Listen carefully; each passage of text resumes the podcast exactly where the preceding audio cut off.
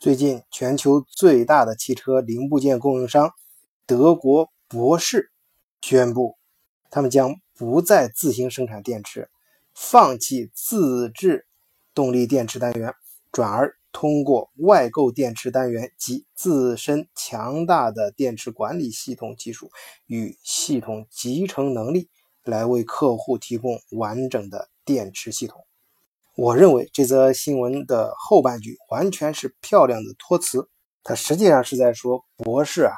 根本就不想再在电池上花费更多的精力了，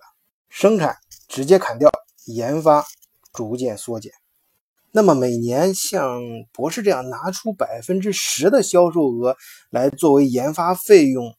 为什么会在全球迅速增长的电池市场中选择后退呢？今天我们就以德国博士的视角来跟大家聊一聊电动车的电池。换一个视角，也许世界大不一样。以德国视角，晚醉为你评说天下事。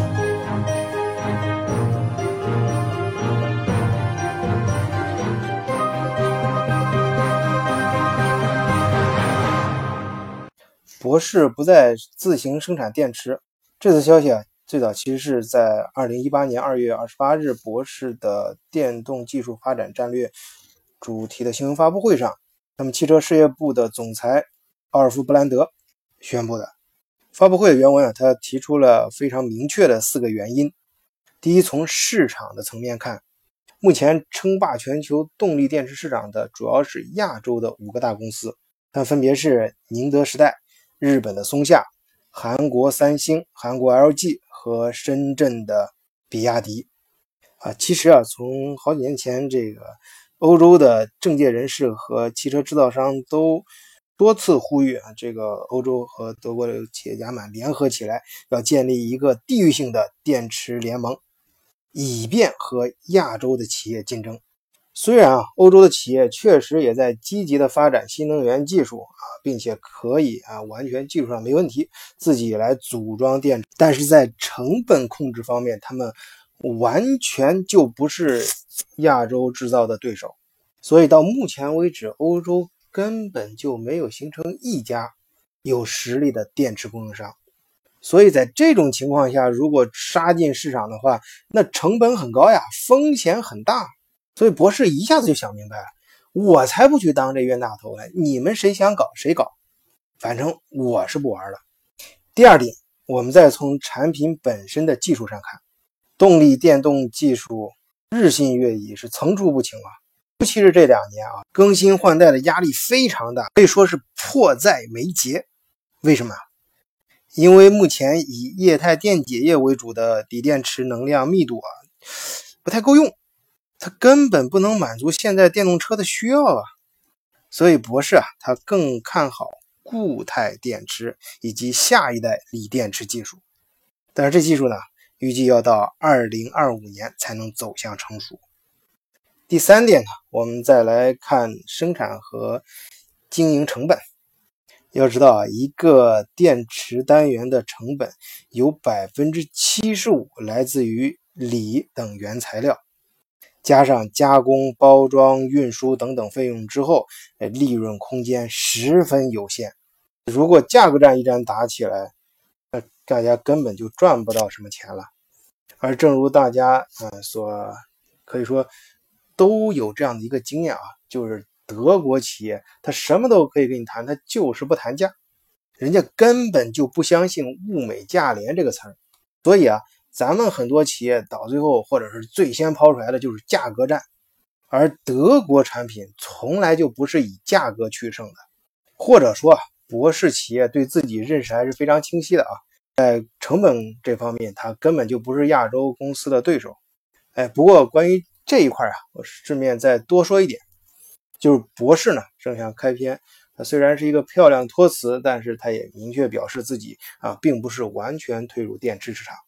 只是它不再自己生产电池单元了，因为这一整套完整的电池系统啊，包括这么几个部分：一是有若干个电池单元组成的电池组；第二块是电池管理系统；第三块是热管理，第四块是电池隔离单元啊，还有最后一块是加一个外壳。这里面呢，博士对自己的电池管理系统还是非常有信心的，所以呢，他后面的生意呢，主要是转向跟电池生产厂合作，给他们提供这些技术。但是我为什么说它是一个托词呢？因为你想，人家电池生产厂当然知道在电池单元这一块挣不到几个钱，前面不是也分析了吗？而现在社会这种技术啊，也不是说像以前说的一些发动机技术什么的，就是说那种工艺，你知道这个技术你也造不出来。这一块电子这一块没有那么的复杂。或者说，人家可以去挖人呢，可以去买技术。那总之，这个电池厂它肯定要把一个完整的电池造出来，中间这个技术它是要自己去搞的。所以我觉得，这个电池，当 然我再次强调是，我觉得这博士他放出这个新闻后面那几句话，基本上是属于安慰他研发部里面还在搞这方面技术的那些啊工程师们。实际上，他非常了解他的对手啊那些亚洲的公司的风格。呃，已经做好准备，逐渐淡出这一块市场了。呃，这紧接着就是他第四点，因为他算得很清楚这笔账，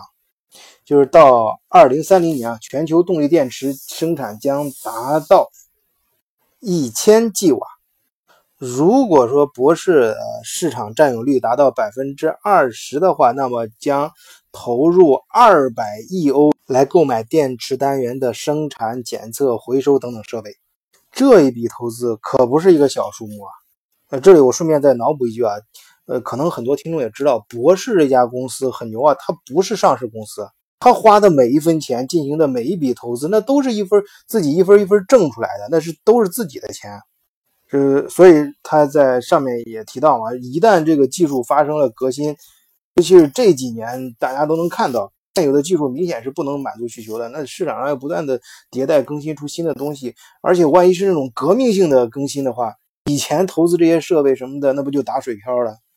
那么博士退出这一市场的话，他应该干什么呢？或者说，呃，他怎么实现以退为进呢？好，下期再讲。